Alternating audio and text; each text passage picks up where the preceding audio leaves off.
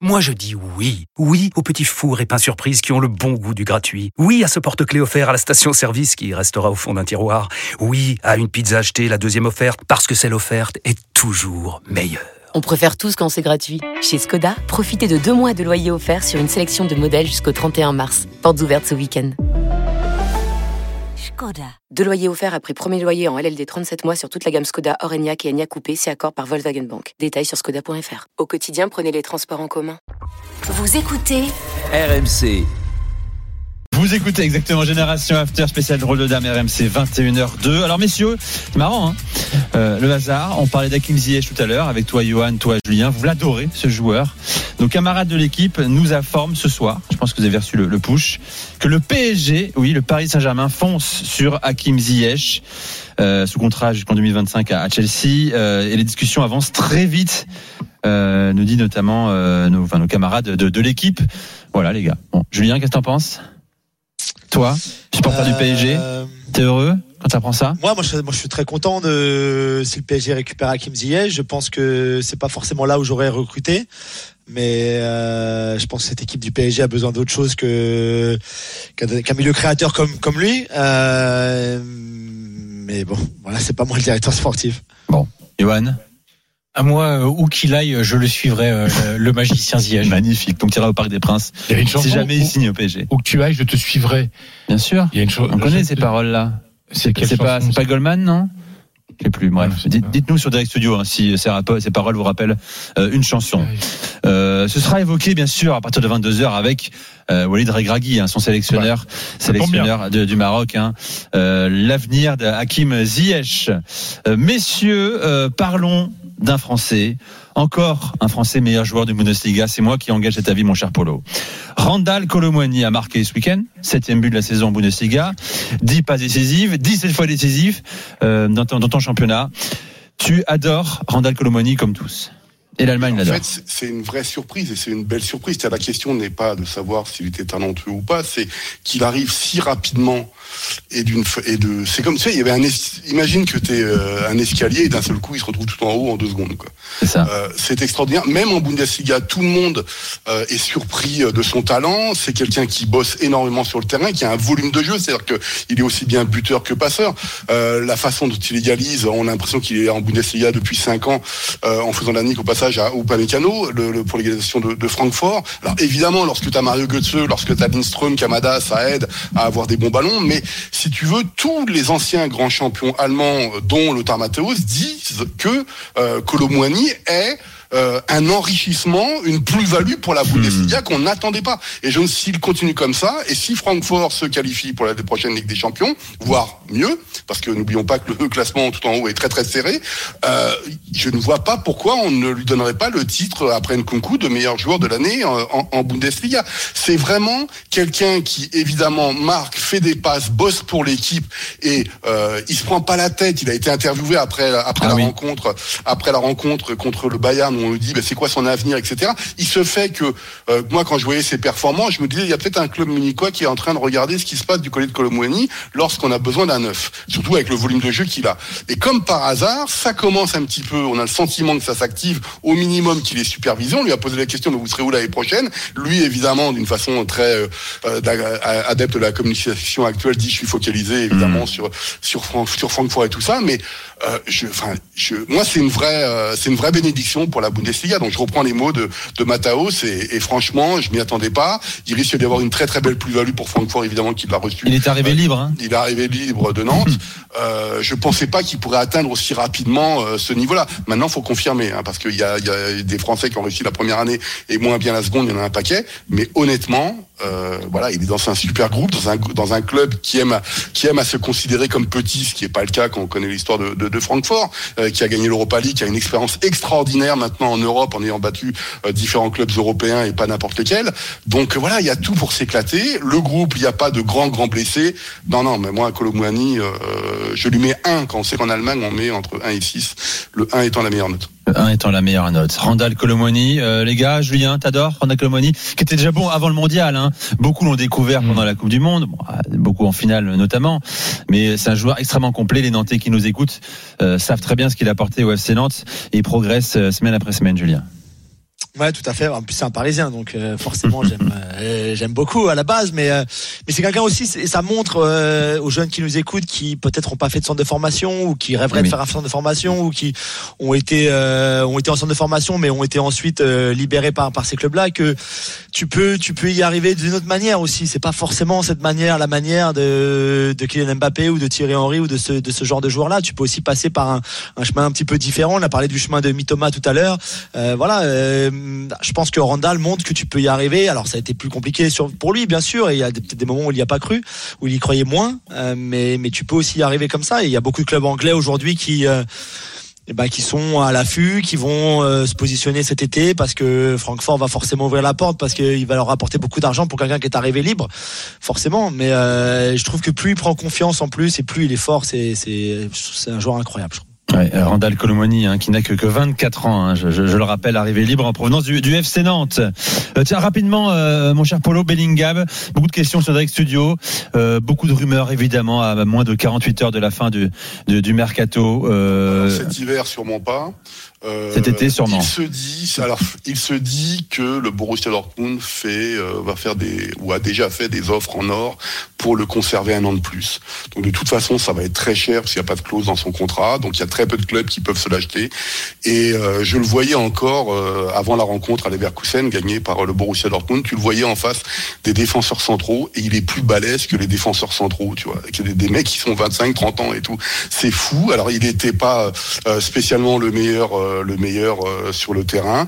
Il y a des, il y a quand même des choses très importantes. Enfin, je sais pas, ce mec-là, il est impressionnant. Je sais, par exemple, en Allemagne, on me parle de, Moussiala tout le temps, mais déjà un, c'est pas le même poste, c'est pas le même volume de jeu, et il a, il a une, une façon de, de, prévoir l'avenir, c'est-à-dire que lui veut réussir dans le monde du, du sport. C'est pas que les autres ne veulent pas, mais lui il, est, dit je veux réussir, il le déclare. C'est-à-dire que ses objectifs c'est dans les plus grands clubs du monde, donc ce sera soit un club de la première ligue, soit évidemment euh, le Real, mais euh, va falloir vraiment euh, mettre le, mettre le paquet hein, parce que ça va être très très cher. Jude Bellingham, on va suivre ça dans les prochaines semaines, prochains mois. Johan, il semble qu'il y y a un effet.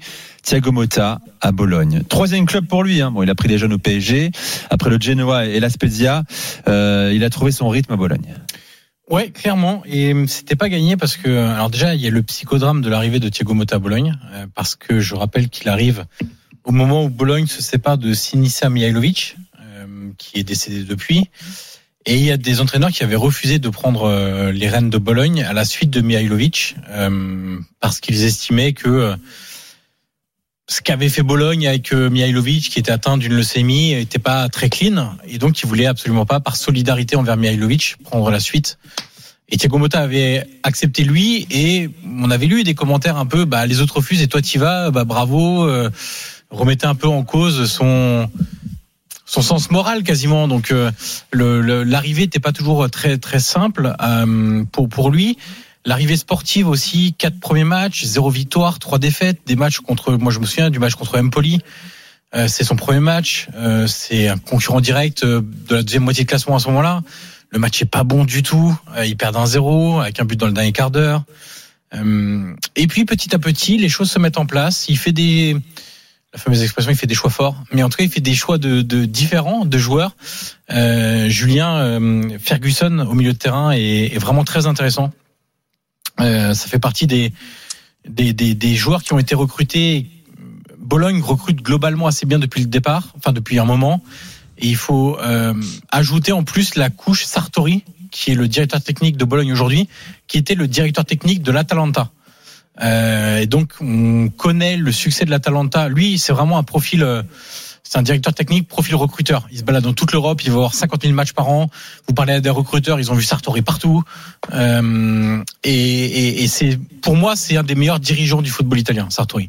Un des plus un des plus fiables, un des plus intéressants, un des moins magouilleurs. Euh, et, et donc il, a, il avait insisté pour avoir euh, pas mal de joueurs.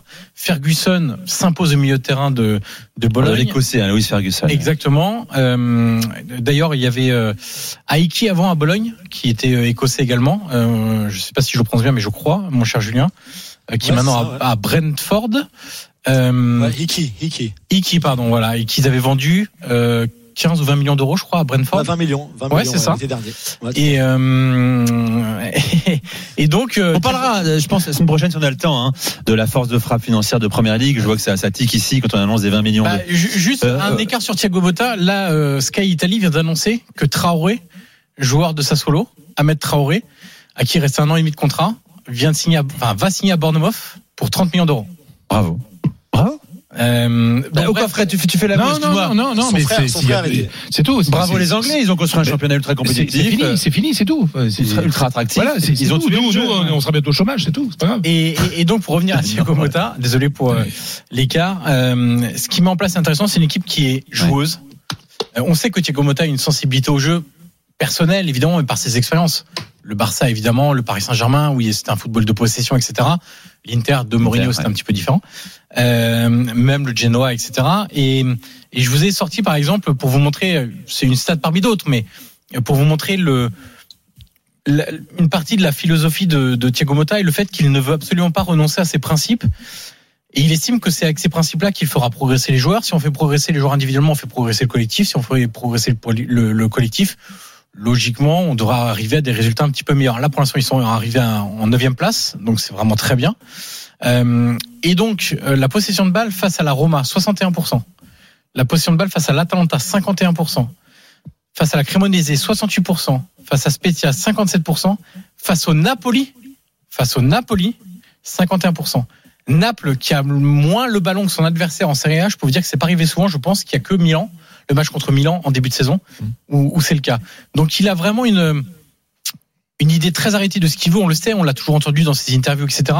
Ce qui met en place c'est intéressant. Il redonne confiance à beaucoup de joueurs. Orsolini, qui était à la cave, est en train de redevenir un joueur intéressant. Le recrutement, j'en parlais tout à l'heure, mais Lukumi, euh, qui vient de Genk, est vraiment un super défenseur. Poche, qui vient de chez Polo. Stéphane Poche, euh, de Hoffenheim, c'est ça, je crois Ouais, ouais. Euh, qui joue arrière droit là, vraiment très intéressant aussi. Donc il y a vraiment Bologne pas- est 9 de Serie A. Ouais, il y a pas mal de jeunes joueurs, de joueurs qui viennent d'un peu partout, de beaucoup de nationalités, pas forcément énormément d'Italiens, mais en tout cas, ce qu'il met en place en termes de qualité de jeu, de résultats, de progression individuelle des joueurs, de choix qu'il a fait et qui sont validés sur le terrain, c'est vraiment à suivre. Julien, euh, tu laisses un peu mûrir Thiago Motta, tu le prends au PSG dans trois saisons? Euh, C'est le rêve de beaucoup de supporters euh, parisiens, Thiago Motta. Non, je sais, je sais, je sais. euh, je pense qu'il faut qu'il se fasse encore un petit peu la main. Euh, je pense pas qu'il soit encore prêt pour un pour un très grand, un très un très gros club, mais t'es pas vraiment prêt non plus. Bah, le PSG, pas un très gros club. euh, D'accord. Ah, Bon. si, c'est un gros club. Un gros club. Mais c'est pas un très gros C'est club. il y a, y a C'est des pas différences un entre grand grand club, c'est et exactement. Un grand club. C'est- C'est pas pareil. Ça veut pas dire un grand club, mais euh, mais oui, je sais pas s'il est. Mais, mais c'est toujours pareil. Hein, si t'as pas l'opportunité, tu peux pas montrer que t'es prêt non plus. Donc, euh, je sais pas. On va on va surveiller ça. Mais je suis d'accord avec Yo. Tout ce que Yo dit à chaque fois que je les regarde, c'est euh, c'est vraiment très satisfaisant, moi je trouve. C'est parti pour la minute de Paulo Breitner. Musique. Oula, là c'est un péplum là. Voilà. Alors non, alors c'est pas. Alors peut-être une erreur. euh. Bah si, c'est Marlène Dietrich. C'est Marlène. Mais oui, c'est toi qui problème, c'est qu'est-ce que j'avais demandé de commencer à la 44e Oui, c'est vrai, seconde. ça va venir. parce que c'est en allemand. Elle chante évidemment dans la scandaleuse de Berlin, évidemment de Billy Wilder. Euh, pourquoi j'ai pris euh, Marlène Dietrich Évidemment parce que euh, ce titre de cette chanson, c'est les ruines de Berlin. Et donc c'est évidemment pour évoquer le Hertha Berlin. Le Hertha Berlin qui, après la rencontre, le Hauptstadtderby, donc le derby de la capitale entre le Hertha et l'Union, a décidé de se séparer de son directeur sportif euh, et grand responsable du sport, Freddy Bobic, euh, très grand manager d'Allemagne. Et on a beaucoup d'informations pourquoi on s'est séparé de lui. Euh, ce n'est pas lié au résultat, parce que la décision avait été prise bien avant. On a appris par la suite que, euh, en fait, il allait avoir automatiquement son contrat prolongé au, à la mi-février euh, pour un contrat jusqu'en 2026. Et ce qui est très intéressant, c'est la conférence de presse du président euh, euh, Bernstein. Bernstein, rappelez-vous, c'est le, le président qui était un ancien ultra, qui a été élu à la surprise générale président du Hertha Berlin, et donc qui fait un petit peu le ménage aussi, et qui a fait comprendre que euh, Freddy Bobic, de par son statut, était là pour l'ancien projet, qui est le fameux Big City Club, qui est complètement un flop complet, etc.